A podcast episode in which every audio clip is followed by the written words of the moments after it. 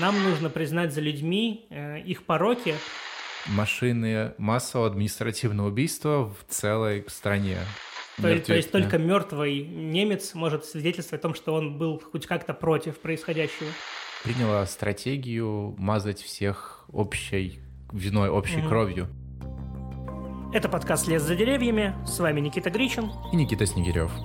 Мы решили создать этот подкаст, чтобы делиться с вами нашими мыслями о том, что нам кажется важным и интересным. Про то, что можно увидеть, немного приподнявшись над уровнем повседневности и привычного. Привет всем жителям Земли. Да, и привет, Никит. Привет, Никита. Прежде чем начнем, хотел бы попросить вас подписаться на нас в Ютубе, чтобы нас становилось больше угу. и о нас больше узнали. Вам будет очень приятно и ставьте лайки под выпуском и комментарии. Угу. А теперь перейдем к, непосредственно к статье. На этот раз мы взяли статью Ханны Аренд «Организованная вина». Статья была написана в ноябре 1944 года в Америке и опубликована в английском переводе в январе 45 в журнале Jewish Frontier. Угу.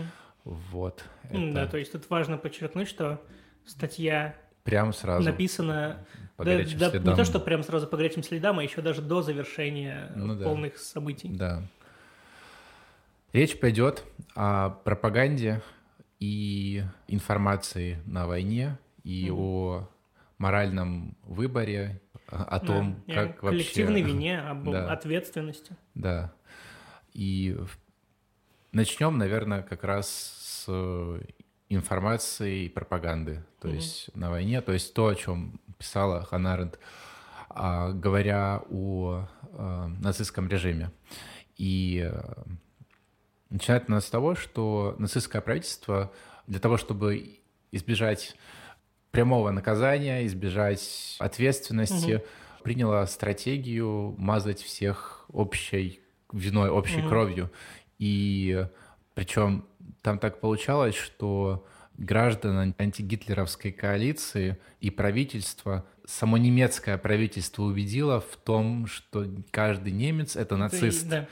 И там еще мне показалась очень лаконичная формула про то, что чем меньше успехов у немцев было на войне, непосредственно в военных действиях, тем больше каждый немец э, становился фашистом, потому что это была целенаправленная такая э, программа, потому чтобы, как ты сказал, всех замазать. Да, это же, то есть, чем больше Германия проигрывала, тем больше они совершали преступлений, тем больше становилось известно о преступлениях, соответственно, тем больше было мотивации mm-hmm. как раз всех помазать, потому что до, войн, до про, начала проигрышей серьезных на полях фронта правду о происходящем могли знать только либо немногочисленные mm-hmm. террористические группировки, которые даже не принадлежали к армии, а, либо беженцы, которые mm-hmm. спасались чудом и могли рассказать об этом. Да, но... но даже когда они рассказывали, все равно обычному немцу Например, да. было легче поверить своему правительству, чем, ну, еврею, либо да. какому-то предателю. Сейчас ситуация, конечно, изменилась, но и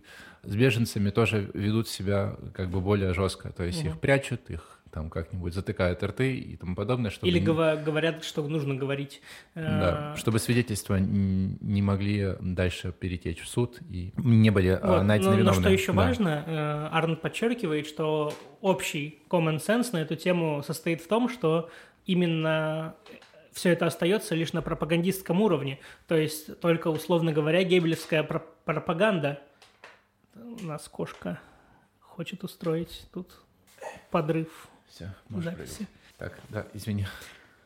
Вот, э, но общий common sense говорит о том, что кошка всеми силами срывает нам запись. Да. Но общий common sense. Так.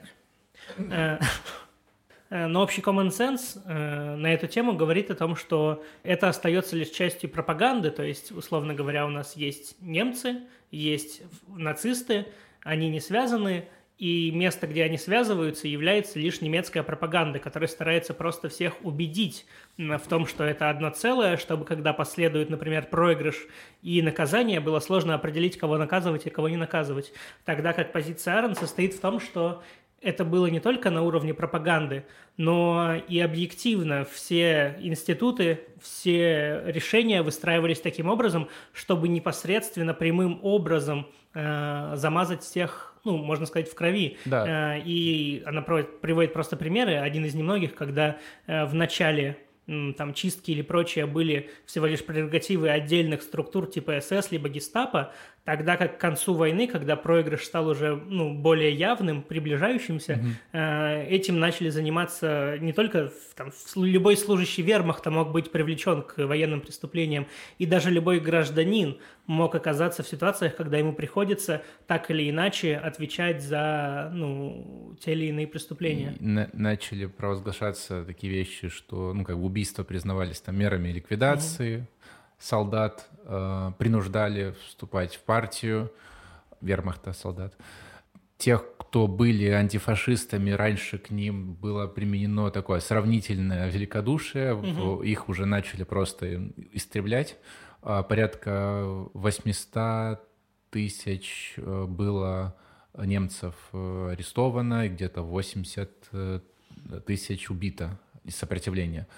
И были уничтожались документы, уничтожалось прошлое, так, чтобы нельзя было установить, кто был действительно антифашистом. Угу.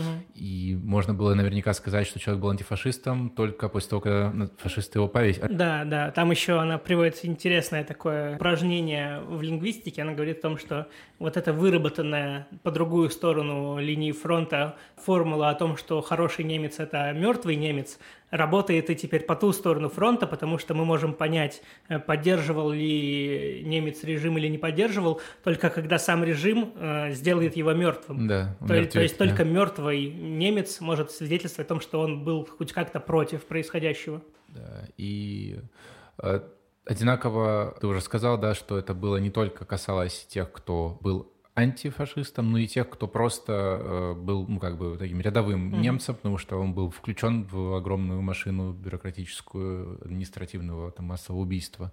И парадоксальным образом данная стратегия нацистов была антинациональной при как бы mm-hmm. всем нацистском пафосе. То есть приравнивание наро- немецкого народа всего да, к нацистам автоматически означало, распространяло германофобские настроения и побуждало к стремлению к мести, а единственным вариантом реализации мести по отношению к целому народу это его истребление. Но угу. что самое жуткое в этом всем, да, и парадоксальное, то, что в борьбе с фашизмом, в борьбе с нацизмом а, сам палач, наказывающий преступника, фашиста, да, становится тем самым фашистом. То угу. есть нельзя, уничтожив всю нацию, не, не уподобиться самим тем, кого ты уничтожаешь. То есть получается в итоге такая война всех против всех. Да, ну то есть, знаешь, это было ну, это же была на самом деле очень эффективная тактика, потому что когда ты полностью приравниваешь э, жителя страны, да, гражданина и фашиста,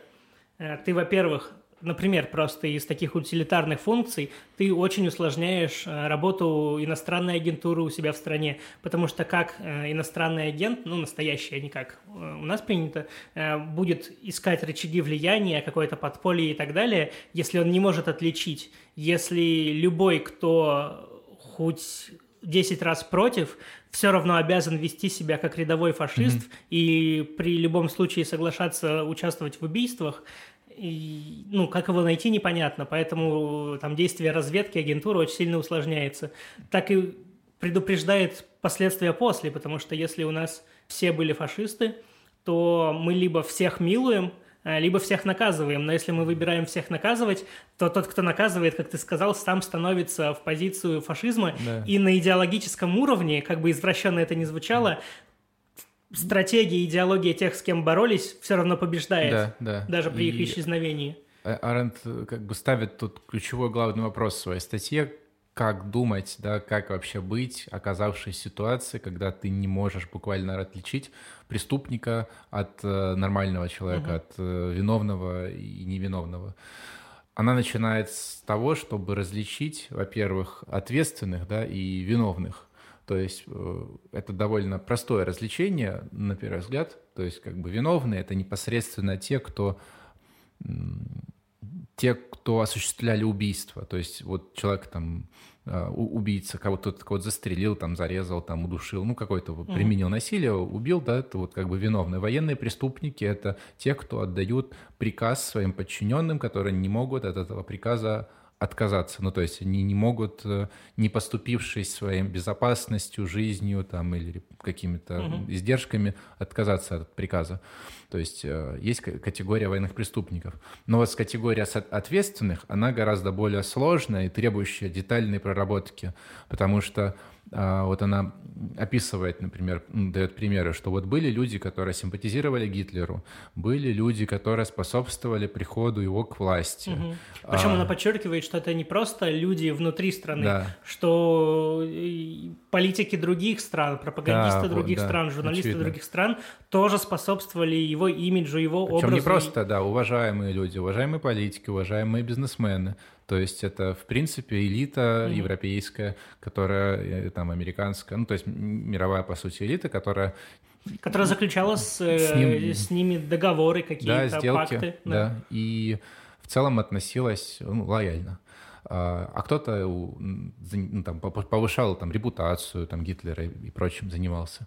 А кто-то, а, она, она так еще забавно писала, что э, кто-то оправдывал, находил, находил ассоциации типа с пиратами там, или с какими-то романтические ассоциации, знаешь, э, с какими-то грабителями большой дороги. Это тоже ну или знаешь, как мы в прошлом выпуске обозначали это, что э, здравая альтернатива левой идеи. Да, да, да, да. В том числе сюда же и увлечение эстетикой, да, там, или кто-то просто несерьезно относился mm-hmm. к морализаторству нацистов. Ну, типа, ну, ну, типа, толкает свои речи, толкает мне-то что, я буду там ну, бизнесом да. своим заниматься. Это вот как бы она описывает там соотечественников, которая, или, или, да, вот там европейскую элиту, которая может быть ответственным, да, то есть а, за, за это. Но и, ну, ну, как бы самое страшное, это, это даже не вот эти ответственные, а те э, молчаливые, угу. спокойные, обычные, простые люди, которые принимали непосредственное участие в работе машины массового административного убийства в целой стране, которая даже не просто целой стране, а стране со своими уже будущими угу. колониями, которая потом, там вся Европа, да, работала на нацистский режим, поддерживая э, эту машину массовых убийств. И эти люди не были маньяками, они не были психопатами, они, авантюристами угу. а, или какими-то злодеями просто, да? Да, это... вообще в целом, знаешь, вот этот образ немецкого Михеля, это то же самое примерно, что образ дяди Сэма, как такое персонификация какой-то нации, только mm-hmm. если дядя Сэм это Америка, то э, немец Михель это Германия, и он обычно изображается таким простаком, может mm-hmm. быть, работающим на ферме, с плугом, но главная часть образа всегда это такой колпак э, с кисточкой э, на конце, и это обычный семьянин, у которого вот жена, дети, ферма, ну, не всегда ферма, иногда там mm-hmm. работа на заводе, но, в общем, такие воплощения до какой-то степени более-менее традиционных и здравых, в смысле здравого смысла э, ценностей – который вот выступает э, исключительно за свои какие-то интересы. Он ни в коем случае не фанатик, как Гитлер, э, не сумасшедший, не псих, не маньяк. Он вот просто любит свою жену и семью. И его обычно воспевали, то есть очень много такой немецкого фольклора на тему э, немца выстроено. Многие поэты воспевали такой образ ну, семьянина, mm-hmm. немц, немецкого фермера. Но Арент пишет о том, что именно переломная такая черта настала, когда мы смогли привлекать и мазать кровью не только э, тех, кто был готов да. морально и этически вступать там в ряды СС или других структур, но когда мы убедили в том, что все это происходящее хотя бы молчаливо угу. должен поддерживать и вот этот вот самый э, фермер. Да. Вот, и когда мы смогли это сделать, э, тогда по факту и победила вот эта вот стратегия на приравнивание немцев и нацистов. И, э, и как бы исследуя вопрос, э, кем же был этот простой немец, как ты да, вот, дал уже описание, а Аренджи находила через ответ через э, архитектора, через создателя, виновника как-то злодейского гения Генриха Гиммлера, который создал а, вот эту систему массового убийства, будучи как раз вот этим самым семьянином, любящим своих детей, свою жену, человеком, который был бы очень адаптивен и гибок, морально особенно mm-hmm. гибок, и за пенсию и страховку, за, благо, за благополучие семьи, а сейчас, может быть, и за ипотеку, был бы готов mm-hmm. на довольно страшные вещи. И вот этот архетип вот этого человека, он как раз воплотил в этой системе, то есть так, чтобы в ней мог как раз вот этот человек работать и в ней участвовать. Не просто а, вот как раз эти самые кажущиеся, да, там, садисты, маньяки, а именно вот простые, угу. простые немцы. Вот, и там довольно хитрая, изощренная логика была, как такого немца привлечь собственно, задействовать, да, потому что тоталитарная система, в отличие от авторитарной, требует не просто какого-то молчаливого согласия и не вставания со стула. В да. нужный момент она требует непосредственного вовлечения, и это вовлечение стало возможным, когда у этого человека в голове были абсолютно разнесены в разные стороны частная сфера, где он остается хорошим, добрым семьянином, который выплачивает там ипотеку, ну, хотя, ну, в тех реалиях да. чуть-чуть о других вещах шла речь, э, который отводит свою дочь в школу, который помогает ей с уроками, и профессиональную сферу, на которую можно было наложить, например, э, участие в пытках, э, участие в удушении, в общем, участие его в бесчеловечных, казалось бы, Э, мероприятия. Она еще, да, она ну, еще... Или даже, даже не обязательно настолько прямых, как ты говоришь, потому что они действительно требуют некоторого психологического готовности к таким вещам, а в основной массе это административная, действительно, ну, да. бумажная, она бюрократическая работа. транскрипт интервью э, с э, работником как да. раз-таки какой-то такой финансовой части. Там условно диалог выглядит так. Совершали ли вы, ну не своими руками, а вообще в целом участвовали, причастны ли вы к убийству евреев? Да помогали ли вы там осуществлять те, те или иные дела? Да, помогал. Непосредственно своими руками вы участвовали в убийствах? Э, нет. Вы в курсе, что если, точнее, когда уже, на тот момент, когда русские э, об этом узнают, то вы будете повешены, и тут этот человек начинает плакать и говорить, как, как это так, за что, я же mm-hmm. ничего не делал, я просто отвечал за финансовую часть, я просто писал отчеты. Это очень хорошее свидетельство того, насколько сильно разнесена была сфера. Так-то в личной жизни mm-hmm. он и мухи не обидит, и она ставит очень важные вопросы, а что должен думать тогда человек, находящийся в таких условиях? С каких пор э, быть против правительства, бунтовать стало хорошо? Что делать человеку в условиях, когда быть против означает пойти на верную смерть? И что вообще делать и как э, да, себя с каких вести пор, в этот момент? С каких жертвование своей жизнью и героическое сопротивление угу. стало необходимым условием жизни каждого человека? Да, да. Ну, то есть э, то, что она пытается сказать, относится к ко всем людям, в принципе, и она выделяет такую категорию, как э, обывателя. То есть это не просто уже архетип немца добропорядочного семьянина и mm-hmm. работяги, а это, в принципе, э, характеристика современного человека, обывателя, который слишком абсолютизирует частную жизнь, и она и между общественной и частной жизнью находится гигантская пропасть. И Э, игнорирование вот этой общественной жизни наполняет эту общественную жизнь э, вот этими самыми чудовищами. Угу. В итоге можно заметить, что все лозунги у э, национальной гордости, верности, патриотизма являются не более чем фасадом, за которым скрывается конформизм и страх попытки выжить, и а, особенно, если вот, как говоря тогда о немцах, она говорила, это попытки сохранить благополучие семьи, mm именно семьи, потому что, кажется, у нее был этот случай описан, э, что, что два немца, э, значит, один был в лагере, mm, а другой yeah. был надзирателем, и они встретились глазами, и он узнал в своем надзирателе одноклассника, и он как бы прочитал в его взгляде то, что э, прости, у меня типа пять лет я был безработный, да. и они могут делать со мной все, что захотят. То есть это такая ужасная, да, там даже трагическая... вроде было, что взгляд он отвернул, но когда уже э, спустя какое-то время он прям вслух ему произнес, а... что и у меня не было выбора, и они могут сделать со мной, что хотят. Да, и это такая э, трагическая ситуация была повсеместно, и э, следующая такая финальная подводящая и довольно трансформативная мысль, в принципе, это то, что проблема нацизма и проблема системы массовых убийств, да, или даже и того же фашизма, это имеет одни корни, что, у, что они строятся на страхе, что mm-hmm. они строятся на слабостях людей, а они строятся на универсальных слабостях. То есть это не, не то, что принадлежит какой-то конкретной нации или то, что это специфика какого-то времени, люди или какой-то расы, там, да, то есть люди, у людей универсальная биология, универсальная психика, и таким образом в каждом человеке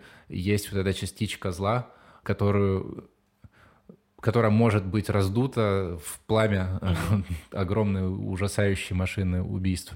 И таким образом сама ответственность получается перед нечеловекоразмерными трагедиями. А они же практически как стихийные бедствия. То есть с ними ничего нельзя поделать. То есть можно только понять, что каждый из людей отвечает за то, что произошло. То есть это ответственность всех людей, это не только немцев. То есть это когда бывает трактуют там Аренд, угу. говорят, что да, там вина ответственность, что вот вина это конкретные военные преступники, а ответственность это вот за всем народом. любой, но кто это, был причастен. Но это не это ну, как бы причастен на все человечество. Да, она, собственно, об этом и говорит. Она э, замечает, что, напомню, 44-й год на дворе, э, момент написания статьи, она говорит, что все чаще встречает немцев, которые говорят ей, что им стыдно быть немцами, и она от этого разворачивает такую плотную идею, э, что она на это иногда отвечает, по крайней мере, самой себе, что «а мне стыдно быть человеком», потому что особенно там, широкие распространение идеи от всеобщей нации, о всеобщем единении, которые доминировали вот в то время, когда разрушались какие-то национальные границы, или, по крайней мере, ходили идеи об этом, мы как общий народ все равно, как единое целое, да, остаемся людьми, а нам нужно признать за людьми э, их пороки, потому что многие воспеватели идеи революции, идеи рациональности и разума, о них словно забывали и настаивали на общем, э, общечеловеческом, угу. и забывали словно о том, что в этом общечеловеческом есть в том числе и общечеловеческом зло. добре есть общечеловеческое, общечеловеческое зло. зло. Да. И мы все ответственны э, за то, чтобы это зло как бы не просыпалось, да, но поскольку мы его признаем, то существует ситуация, при котором человеком стыдно быть в целом. Угу. Не просто немцем, но да, и человеком да. как таковым. И, знаешь, на, под конец я такой хотел бы серию вопросов, наверное, без ответа задать. Вот мне было бы действительно интересно, как много людей в мире исповедуют идеи права сильного и культа чести, как много людей считают, что цели оправдывают средства и что а других людей допустимо рассматривать в качестве средств, как много людей ведется на дегуманизацию, как много людей придерживаются конспирологических теорий и как много людей верит в национальную исключительность. Именно ответы, я думаю, на эти вопросы, а, а не на вопросы о поддержке тех или иных лидеров, их рейтингов или каких-то идеологий. Именно эти вопросы могут дать нам понимание того, насколько современный мир — стал более гуманным и, э, и более защищенным от прихода каких-то чудовищных, чудовищных вещей вроде э, преступлений нацизма или mm. фашизма. Вот, вот, а я бы со своей стороны хотел закончить тем, что ну, какой лично я для себя вывод, э, основной такой, в том числе моральный посыл вынес из статьи Ар Арнт, это то, что вот эта попытка увязать весь народ с каким-то режимом, с каким-то правительством, это тоже инструмент манипуляции, чтобы спасти самого себя. Поэтому любой человек, участвующий в обсуждении и навязывании идеи там, коллективной вины либо коллективной ответственности даже, угу. он потакает этой, этой установке. Когда мы увязываем всех людей какой-то страны, какой-то нации э, с какими-то принятыми решениями, мы действуем на руку лишь этим людям, которые приняли это решение. И забываем про свою собственную ответственность в первую очередь, да. потому что каждый отвечает на своем месте за самого себя и за всех сразу одновременно, потому что сейчас мир таков, что и войны, и экология, и нищета, э, и опасность э, диктатуры, mm. насильственных идеологий — это дело каждого. И то, что э, граждане цивилизованных, там, богатых стран могут какое-то время игнорировать очень долго, да, э, растущие какие-то диктатуры под боком, а потом внезапно изумляться этому и думая, что как так случилось, как хотя, случилось, да, а хотя, что случилось? Да, хотя э, на деле они же сами э, игнорировали коррупцию своих политиков, которых подкупали, игнорировали происходящее, интересуясь только тем, как бы, что под носом происходит. Но когда угроза приходит как бы, вот под их дом, они вдруг mm-hmm. вспоминают, но обвиняют не самих себя в первую очередь. Стоит помнить, думаю, вещи, которые говорил Арендт, кажутся очень здравыми и своевременными. Ну да. В общем, коллективная вина отстой. Всем хорошего дня, хорошего вечера и хорошей жизни. Да, все, всем пока. Это был подкаст «Лес за деревьями». Его ведущие Никита Снегирев и Никита Гричин. Со звуком помогал Никита Кидо. Ставьте лайки, оставляйте свои отзывы и не забывайте подписаться, если еще не подписались. Ссылки в описании. До встречи в следующем подкасте.